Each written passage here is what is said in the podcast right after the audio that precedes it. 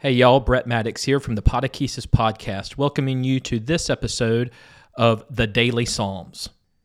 We continue our journey through the book of Psalms with Psalm number six. So I encourage you at some point today, whether right now or later, to turn in your favorite Bible translation and read Psalm 6.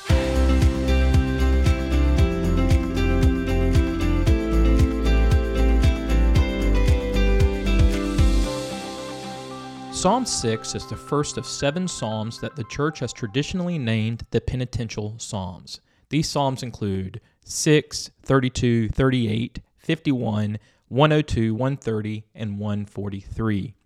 These seven psalms reflect a wide range of ways we can repent before God. Now, I know that the word repent is not the most popular of Christian words. However, it may just be one of the most important ones. The psalm starts off with an appeal to God for forgiveness and grace. We are not privy to the circumstances behind this lament. Some scholars believe that David was very sick at this point, and this was a cry out for deliverance from whatever debilitating disease he had. We may not know what the issue was in David's life, but we do know that he does ask God to deliver him. Next, he will describe the intensity of his suffering. Notice the descriptions. His bed and couch are soaked with tears. His eyes are weak because of the intensity of the emotions he is going through. The psalm will close talking about deliverance from his enemies. However, the real gem here is verse 9.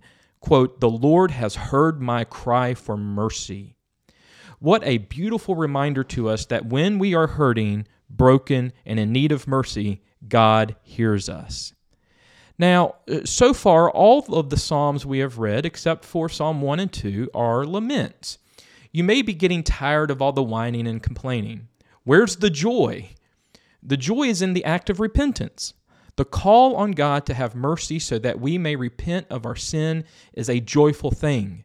Sin is serious. David knew this, which is why he was crying so much. He knew his sin, the people's sin, the nation's sin, was a severe thing. Sins are not just mistakes.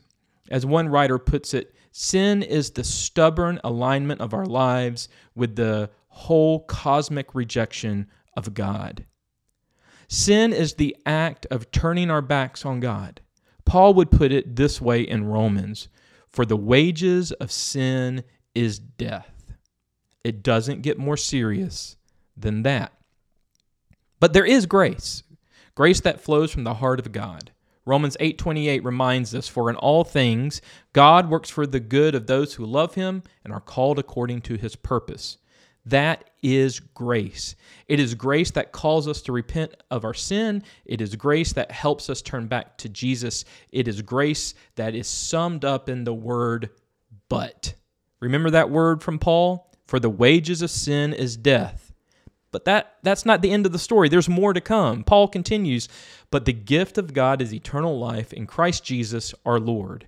That is grace. Even in our suffering, our sin, our illness, our lostness, God loves us way too much to just let us go. So Jesus went to the cross to bear our sins upon his shoulders. That's why we repent. All because of Jesus.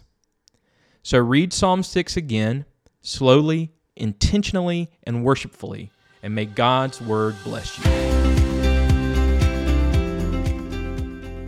The Daily Psalms is brought to you by the Podechesis Podcast, a podcast about what Christians believe and why it matters, hosted by Jim Morrow, Alan Kaysen, and me, Brett Maddox.